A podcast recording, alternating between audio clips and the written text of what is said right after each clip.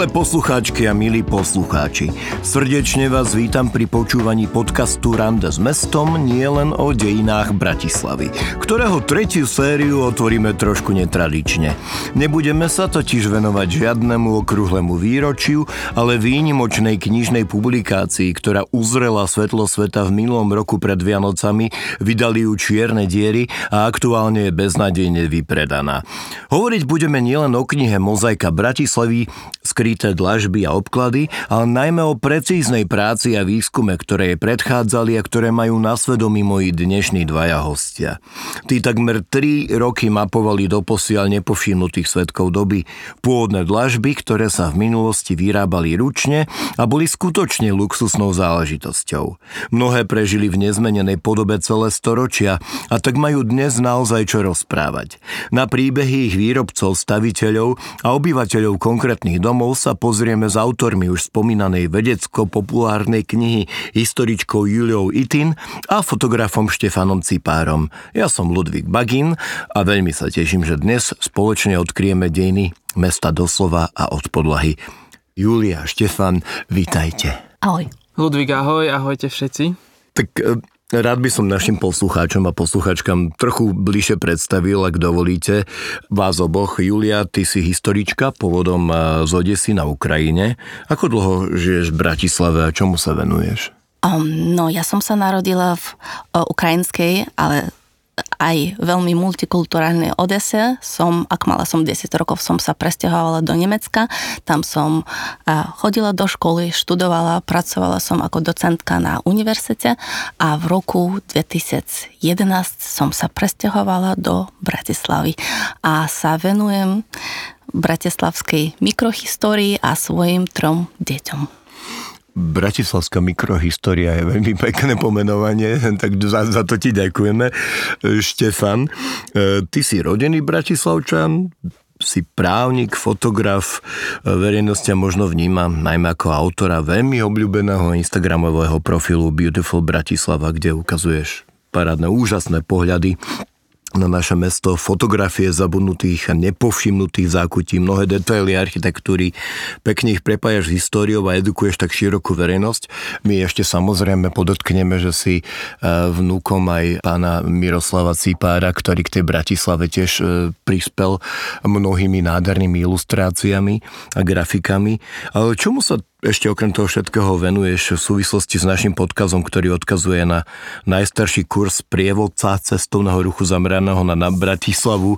A ma tiež zaujíma, kedy si objavil svoj vzťah histórii mesta. Či, to, či tento záujem v tebe nepodnietila aj tvoja babka, ktorá bola sprievodkyňou po Bratislave mimochodom? Ďakujem za otázku, veľmi komplikovanú otázku a pokúsim sa na ňu odpovedať čo najjednoduchšie. Nespomínam si, kedy sa vo mne zrodil táto láska k mestu, ale možno, že tu bola od vždycky.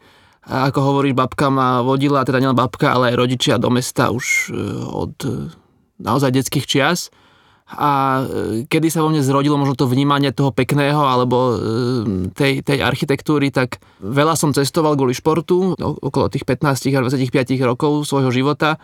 V Bratislave som bol málo a ten čas e, v mojom rodnom meste bol vzácny, čiže ako náhle som bol v Bratislave, tak som sa vydal niekam do mesta na prechádzku. Tak ja si myslím, že niekedy vtedy to prišlo, že to je taký mix viacerých faktorov, teda, že od začiatku, od, od detstva to také vedomé či nevedomé vedenie mňa k tomu mestu a potom to mierne odcudzenie a potom návrat zase späť k Bratislave. To je pekné. Vy ste sa s Juliou takisto pomerne zaujímavo e, zoznámili a tým pádom už in media zres pôjdeme aj do našej témy. Dočítal som sa, že vás spojila dlažba z Titaniku, ktorú vraj nájdeme aj v Bratislave. No tak ako to teda je? Lebo ten Titanic e, prichádza do mnohých bratislavských e, príbehov a nie vždy je to pravda. Tak čo je pravda na tomto? No ja myslím, že sme boli na začiatku tej urban legend o tom, že v um, Bratislavskom Salvatore na Panskej ulici e, leží tá stejná dlažba, ktorá um, sa nachádzala aj na Titaniku. Len um, ten vzor je stejný a zistili sme, že výrobca je lokálny hráč na trhu, pochádza z českého rakovníku a vyrába dlažbu a aj dodnes je to, je to značka Rako. Aha. Takže my sa pokúšame v každom rozhovore tento omyl zvrátiť späť, pretože ja som publikoval pôvodne, že tá dlažba je identická, aj výrobca identický, že v Salvatore leží dlažba Villeroy Boch s rovnakým motivom. Ten motiv je rovnaký, ale je to rako. Takže prosím, všetci poopravte si to, pretože keď som minule publikoval u seba, e, že to je rako, tak dokonca ma niekto opravoval, že to nie je rako, to je Villeroy Boch.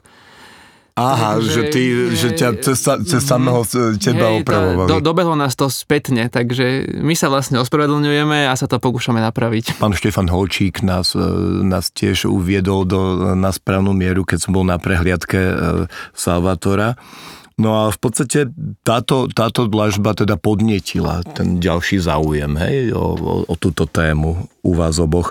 E, prečo je teda vôbec tá, tá pôvodná dlažba natoľko zaujímavá, že ste sa rozhodli pripraviť o nej celú knihu.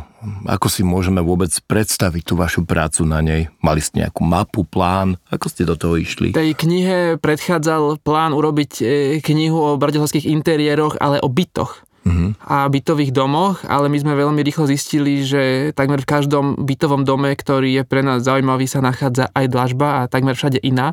Zistili sme, že sa tej dlažbe ešte nikto nikdy nevenoval nie je to vyskúmané, nie je to zdokumentované, tak sme si povedali, že tým e, nosným motivom našej knihy bude práve dlažba.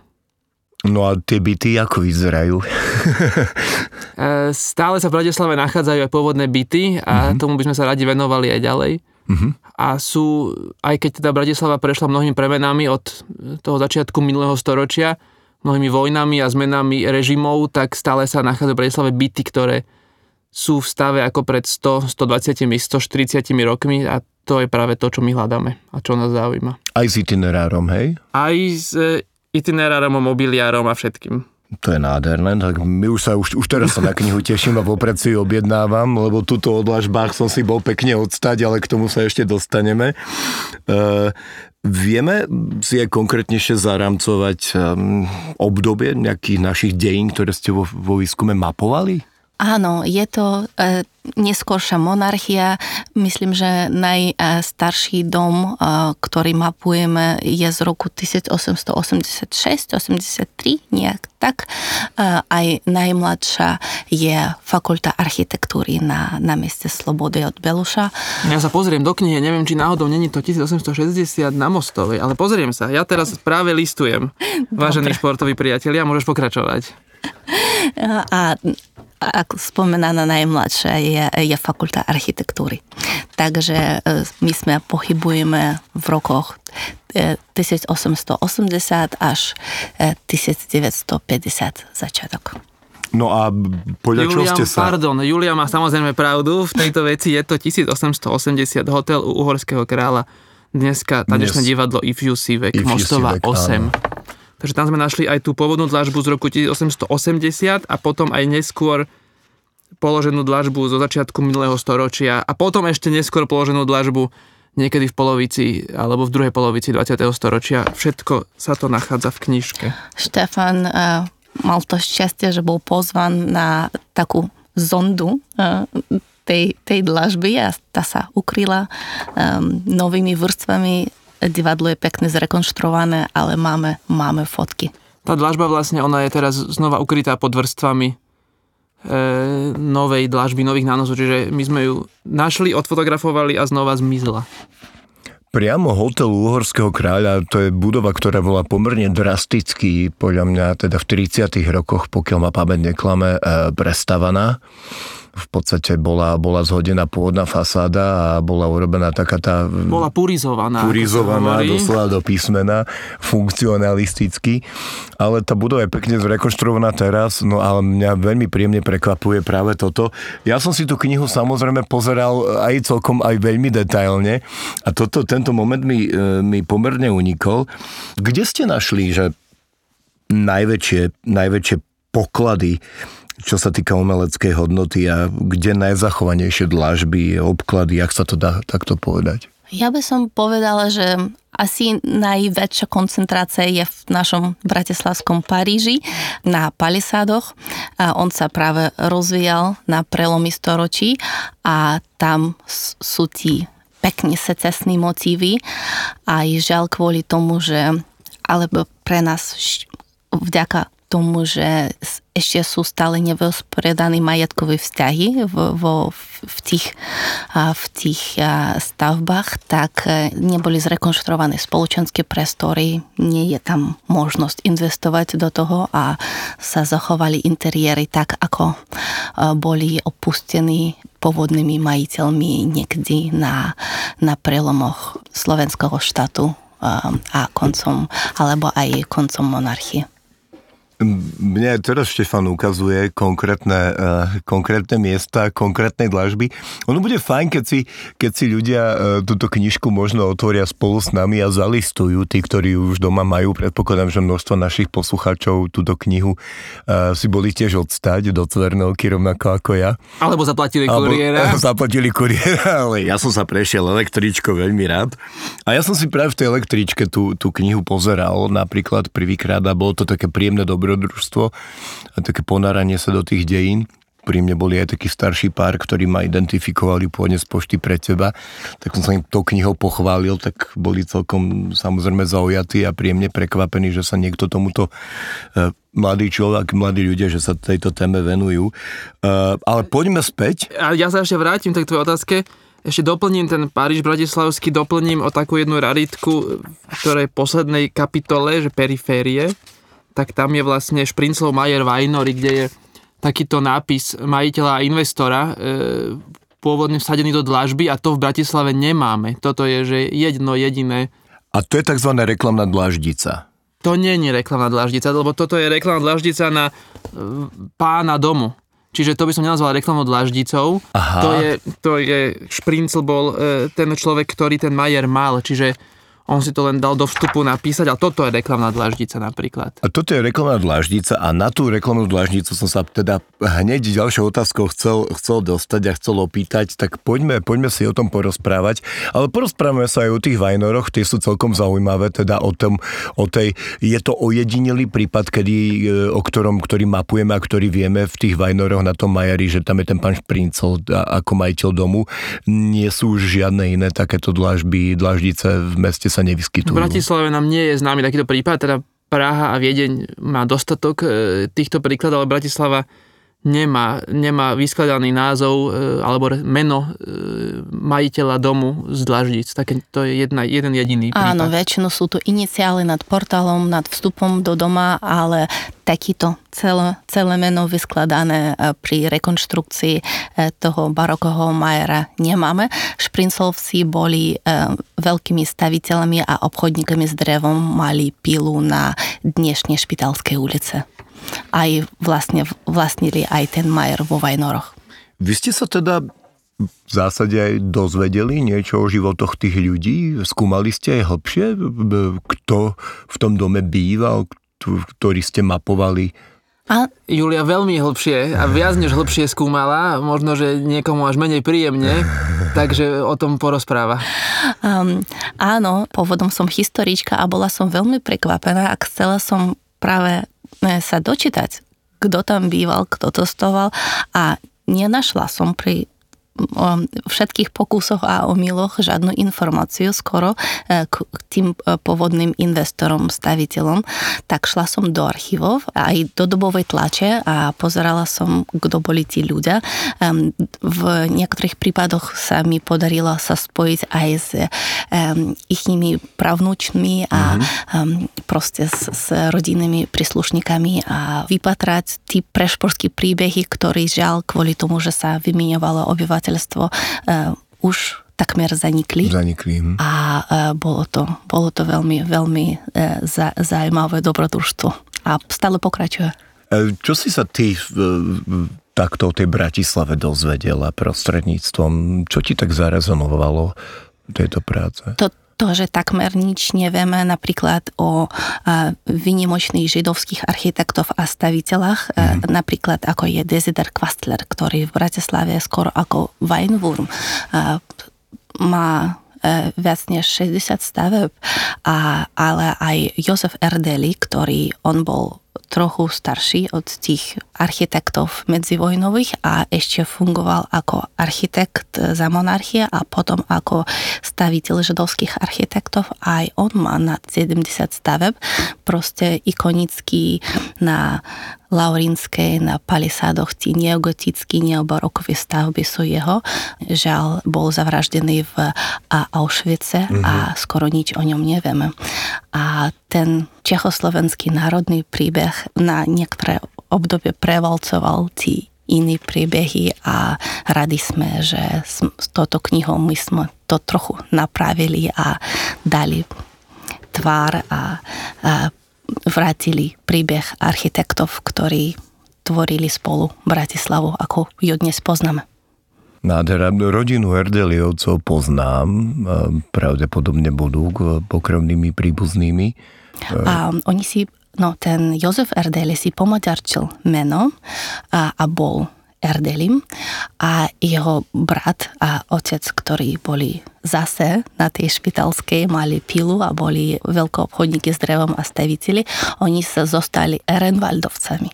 Takže sú tu v podstate dve rodiny. Dve rodiny. Áno, a Erdeli mal, mal dvoch dcer, takže oni už nie sú Erdelovci. Aj tam sa mi sa podarilo e, spojiť s príbuznými, takže ten príbeh pokračuje. No tak len treba pokračovať, ja už by som narač ten príbeh začal písať s vami, ale je to vaša práca.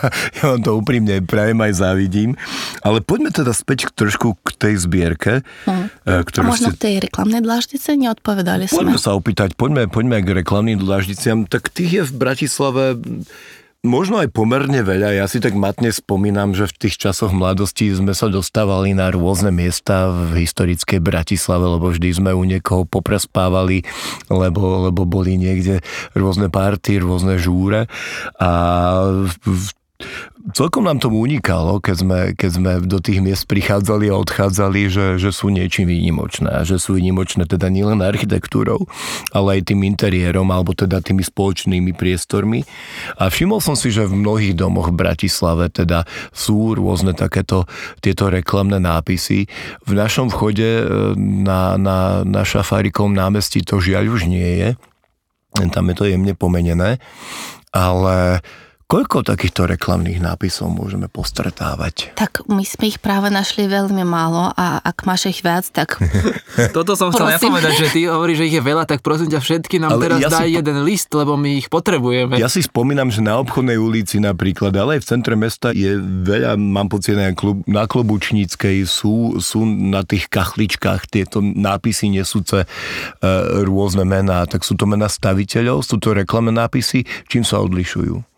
No niekedy sú tu, um, ako napríklad uh, veľmi v ministerstve kultúry v Astorke mm-hmm. dolu v Saloniku je veľké mozaiko vyležená uh, nielen Rako ako meno, ale celý ten král asurijský s keramickou čašou, ktorá do dnes je tak trochu archaicky uh, značkou Rako. A Rako tú dlažbu nielen dodávalo, ale aj ukladalo v tom paláci Tatra banky, e, dnes ministerstve kultúry. Tak, takže máme výrobca. Niekedy máme aj toho distribútora, napríklad keramiku na Šancovej alebo e, Lenga na Radlínskeho. Tam sú a potom aj telefónne číslo, niekedy aj adresa, kde sa zastaviť za takou dlažbou pravdepodobne dostali zľavu tým investori za to, že dali si uložiť hneď u vstupu, že tamto prosím. A v Unitase vieme, že bol to veľký sociálny projekt. Aj, e, oni mali aj vlastný taký almanach a tam inzerovali, že prosím, e, kupujte u týchto dodavateľov, pretože oni nám ponúkli veľkú zľavu na to sociálne bývanie, e, dostojné bývanie pre slabšie vrstvy, sociálne slabšie vrstvy a tam v každom vstupe práve bola tá dlaždica e, keramiky, ktorá mala na dnešnej Ventúrskej ulici veľkú predajňu a, a ešte bola tam v 70 rokoch vraj bola veľmi pekná. Um, boli tam ako taký showroom vyložený obkladom a dlážbou. No a Julia, kde presne na Venturskej bol ten showroom? Na Venturskej roh Panskej v Redodiho paláci. Erdidyho palác je celkom pomerne známa budova, možno e, mnohokrát opomínaná a obchádzaná, takže tam priamo, kde sú teraz reštaurácie, striedajúce sa bary, tak e, tam bol showroom. Kde sa, tušíte, kde sa vyrábali tieto kachličky? A keramika distribuovala viac rákov, čo vieme podľa ich katalógov. Dokonca od Šutiho máme e, zapožičaný katalóg keramiky z 20. rokov, ktorý dúfame, že sa dostane na výstavu do Múzea mesta Bratislavy. Šuty s tým už súhlasil, takže my ďakujeme. A práve tam sa nachádzajú um, rakov z Českého rakovníku, z, um, tu z, čez hranice z Bretslava, um, Dlaždice, um, z pod e, Prahy trochu, takže e, keramika distribuovala viac. Toto a týchto dodávateľov a ešte k tomu e, ponúkala servis toho položenia tej dlažby, pretože ona je, ak pozriete na ňu, je strašne hrubá a po 120 viac rokov ešte stále drží. E, my sme sa, ak chceli dopracovať do značky tej dlažby, tak najlepšie ju otočiť a pozrieť, či tam nie, nie vyrazené, kto to urobil, ale žiaľ nenašli sme žiadnu uvoľnenú dlaždicu. Takže veľmi dobre to ukladali. Ešte, ešte drží. Ja mám po prerábaní v kúpeľni, kúpeľne dolu v pivnici ešte niekoľko e, kusov, teda kachličiek ktoré som si nechal doviezť zo Španielska, teda samozrejme kúpil som to na internetovom obchode, ale to mi aj napadlo, hriešná myšlienka, či sa predsa len v nejakých pivniciach ešte čas dlažby nenachádza a nenašla. To by bolo veľmi pekné. Nachádza sa. Naozaj? Áno. A plánuje sa s tým niečo robiť, nejaká výstava, nejaké zachovanie, alebo si to rýchlo niekto rozobral? A tí majiteľia sú si väčšinou toho vedomí, že tam tú starú dlažbu majú, čiže plánujú buď nejakú reinštaláciu, alebo teda si ju držia. Uh-huh. A tá výstava sa plánuje v spolupráci s Múzeom mesta Bratislavy bude e, k téme našej knihy e, od mája e, do oktobra výstava. Takže, a budú tam vystavené aj reálne kusy dlaždic z Bratislavy, ktoré sme zozbierali a ktoré sú aj zo zbierky Mestského múzea. To je fantázia, to ma veľmi dojíma. Napadla mi ešte, ešte v zásade k tejto téme e, otázka, pretože mne sa zdá podľa tej knihy, že ako keby každý ten dom mal unikátnu dlážbu. E, boli napríklad vyrábané tie dláždice na objednávku konkrétne vzory, alebo, alebo to predsa len bolo všetko sériovo vyrábané a umne skombinované? Boli to väčšinou katalógové produkty. Mm. Neviem, či máme nejaký príklad, o ktorom vieme, že to bola špeciálna dlažba s motivom na mieru. To sa nerobilo, to bolo teda veľmi náročné. Možno, že na Sienkievičovej by som povedal, Sienkievičova 4 vo vstupe je obklad e, od Rako, ktorý je možné, že je urobený na mieru tie vtáčiky. E, uh, 11 potom. 4, Sienkevičová 4, Sienkevičová 11 koní nemá. Áno, áno, e, máš pravdu, e, máš pravdu. E, e, e Osvald Polívka je architekt. Áno. A tam si myslím, že celá tá budova, aj ona má obloženie aj na fasáde. Oproti modrého kostolíku. Oproti modrému kostolíku, tak aj to, je, to je česká secesia, ak hovorím správne, Julia, že? Mm-hmm. Áno. Tak aj to, to je vlastne cel, celý ten keramický produkt tam aplikovaný je urobený na mieru. Je to budova pre Zemskú banku, ktorá je na Laurinskej a Gorkého. Bývali tam jej zamestnanci a slavný Oswald Polívka.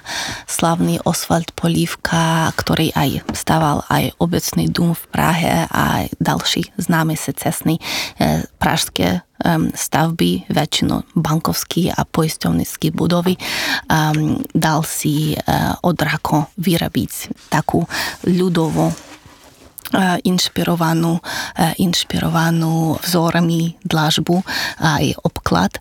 A veľmi, veľmi pekné to dá sa vidieť. A je tam aj ručná nadpis Rako a je to v každom prípade rôzna rôzna nadpis, takže dá sa vidieť, ano, vlastne že boli to je asi rôzni umelci. Odhadom možno, že 8 alebo 10 tých e, dá sa povedať, že identických dlaždíc vtáčikov, ale pod každou tou dlaždicou je nápis Rako a je, je vidieť, že to robilo viacero, v tom, v tom čase to robievali ženy, tieto, tieto dlaždice, tieto motívy, mám pocit, že tak e, máme za to, že to tak je. Čiže e, pracovalo na tom viacero ľudí, čiže tých nápisov, je tam videl viacero rukopisov. E, ja to vám pripomeniem, ak máte túto knihu po ruke, tak je to teda bytový dom na, na Šienkevičovej pre za, zamestnancov Zemskej banky. Je to nádherná budova, stojí rovno oproti modrému kostolíku a tá dlažba e, je tiež krásna, detailná modrá a uprostred je nádherný motív toho, toho srdiečka vtáčikov okolo. Celkom mi to pripomína prácu tvojho tvojho, tvojho nebojeho deda. Trochu tak výtvarný názor je taký podobný. Neviem, ako to vidíš, ale je to veľmi, veľmi krásna práca, veľmi krásna dlažba. Táto kniha asi patrí naozaj do mnohých rúk. Mám pocit, ja som nedávno v Cvernovke bol a pozeral som sa, ako to tam teda v tých černých dierach vyzerá. Vyzerá, že tá kniha je už doslova vypredaná, že už tam v podstate naskladnených len pár kusov. Bude dotlač? Kniha je vypredaná tak, že už tam nie je ani tých pár kusov, čo nás veľmi teší a aktuálne sme e, opravovali zo pár mikrochýb v tomto vydaní, ktoré nie sú nie, žiadne zásadné, iba občas nejaké chybajúce písmenko v mene architekta. Ja som poopravil asi 5 fotografií, s ktorými som nebol úplne spokojný, čo sa týka sitosti alebo pravdivosti farieb, pretože tak tá... si budem musieť kúpiť znova. Budeš si musieť kúpiť znova, ale nič to nemení na kvalite čísla 1, čiže niekedy v marec, apríl očakávame dotlač e, knihy a kniha sa dostane aj teda do knihkupectiev, čiže nemusíš ísť opäť do Cvernovky, ale môžeš e, navštíviť e, knihkupectvo niekde bližšie k miestu svojho bydliska. Ja som predsa len pre, e, ďakujem za túto rozsiahlú odpoveď, lebo ja sa už teším, ale tam sa ešte dostaneme, lebo predsa len som popre, ešte, ešte by som nerad končil túto tému. Nekončíme. Ešte, ešte by som sa rád dostal predsa len k tým ornamentom ktoré tu tak akože opisujeme a keďže som spomenul aj toho tvojho deda, celkom ma zaujíma, že, že ako by sa vlastne táto zbierka, ktorú ste zosumarizovali, dala, dala vôbec opísať? Sú tam nejaké konkrétne trendy v dizajnoch? Čo, čo je možné odčítať z tých použitých techník, ornamentov, motívov? Môžeme sa podeliť o odpoveď, ale je to taký, nie je to len katalóg dizajnu a e, vkusu tej doby, ale je to aj katalóg e, vtedajších finančných možností e, investorov, takže podľa, podľa tej dlažby a podľa komplikovanosti a farebnosti a, a rozsiahlosti toho položenia alebo obloženia v dome sa dá veľmi rýchlo zistiť, kto mal aké možnosti. Takže je to, je, je to teda nielen e, z tej umeleckej a dizajnovej stránky, ale je to aj taká tá sonda do spoločnosti tej doby. Ale už je, ešte Julia doplní. Ja by som len doplnila, že je to pravda a veľmi to platí pre monarchiu, pretože e, síce sa hovoríme o katalógových produktoch, ale to nebola žiadna masová výroba. To je mhm. ťažká ručná práca, ženská a detská práca, poukladať si ten ten pigment do mm-hmm. takej formičky, e, dať na to hlínu, proste je to strašne prašné, ide to do plúc a to sa vozilo e, ručne do e, do tých pecí, dávalo sa do lisu a proste bola to ručná práca, ktorú si uh, mohli zaplatiť um, len tí uh, najmohutnejší. Napríklad, čo sa týka tej bratislavskej dlažby, tú najhodnostnejšiu nachádzame u ľudí, v, ktorí boli v tých venturiáliach uh, poplácami daňov v meste v prvej dvacatke, desatke mohli si dovoliť položiť takú E, takú dlažbu do, do vlastných investícií. Aké sú, alebo ktoré sú vaše najobľúbenejšie kúsky, ak by sme sa mohli k tomu dostať? Je tu otvorená teraz práve táto Štefánikova 31, to je môj obľúbený dom, uh-huh. ktorý je teda, ako už ja spomínala v predošlej odpovedi, vďaka komplikovaným vlastníckým vzťahom stále v takmer pôvodnom stave, ako bol postavený v roku 1910. Uh-huh. Čiže to je taká moja obľúbená cesta do minulosti. Je to dom napravo alebo naľavo od paláca? je to dom naľavo od paláca smerom von z mesta. Uh-huh. Má taký pekný účkový ako keby vnútroblok, aj keď to nie je vnútroblok, pretože je otvorený do ulice, ale je, je veľmi dobre schovaný vzhľadom na to, že je priamo dostupný z ulice. Áno, má taký viedenský nádych. Áno, je to Viedeň, je to, je to také ukončenie toho Paríža, ako hovorila Julia. Tam končí ten Paríž Palisát, by som povedal. E, týmto, týmto dvojdomom, pretože on má takú dvojičku na Štefanikovej 33 vlastne oni spojený. Mm-hmm ktorá vyzerá znútra úplne inak, ale je to ten istý staviteľ a o, myslím, že o, o, o rok alebo o dva neskôr to bolo postavené. On napriek svojej nádhere a, a teda opulentnosti je celkom nenápadný, aspoň žiaľ teraz, lebo tá Štefaníkova sa teda tým, že je to teraz taká magistrála zaslúžila o to, že tá nádhera tej ulice je bežnému človeku tak, tak ukrytá pomedzi tie mašírujúce auta, že si to nevšimneme, ako máme pre nádhernú. Jednu z naj, je to naša výkladná skriňa toho mesta a my ju celkom obchádzame. Tak ďakujem vám za to, že ste ju aj takto zmapovali.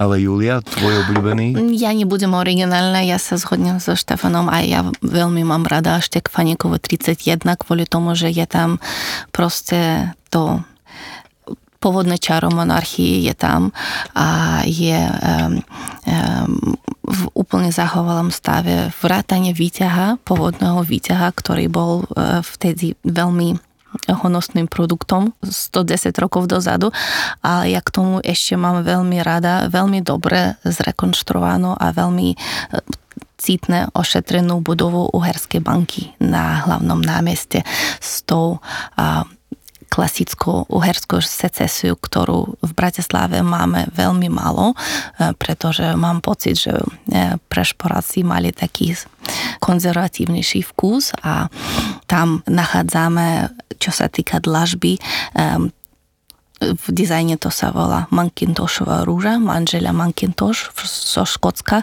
si vymysleli takú stylizovanú rúžu, ktorú nachádzame napríklad na tých lampách zo skla, ktorý bežne sa volajú Tiffany lampy a je to veľmi, veľmi pekne a veľmi citlivo vďaka majiteľu a investorov upravená budova. To myslím, to môžeme povedať, to je tá budova kooperatívy, ktorá nešťastne vyhorela. Áno. A je, čiastočne, čiastočne áno. Fasáda. Ja si pamätám, že tam je tiež nádherný, v podstate taký ten, ten kovový výťah. Taký je tam kovový výťah a je tam taký majestátny vstup, ktorý sa zachoval pôvodný. Vyzerá to takto, čiže to si prosím nalistujte, je to jedna z prvých adries, dvoch alebo troch vôbec v knihe. Vy ste Čiže... nás vlastne pozvali na miesta, ktoré e, denodenne obchádzame a ktoré považujeme za vybavené a unikajú nám takéto nádhery, alebo je to, je to naozaj prekrásna prechádzka. Zmapovali ste vyše 100 dlažieb, čiže prakticky 100 domov zo šíršieho centra mesta. Do knihy sa určite veľká časť nedostala. Máte nejaký plán s tým zvyšným materiálom, ktorý sa tam nedostal? Ja ťa mierne poopravím, my sme videli asi aj 200 domov, mm-hmm. tak to vychádza. A máme v súčasnosti ďalších vyše 100 typov zmapovaných, nie zmapovaných, ale teda ešte nás čaká niektoré z nich návšteva. A my by sme teda veľmi radi pokračovali s knihou číslo 2, tak e, veríme, že sa nám to podarí, že doplníme jednotku, pretože si to Bratislava a jej architekti a, a investori a obyvateľia zaslúžia.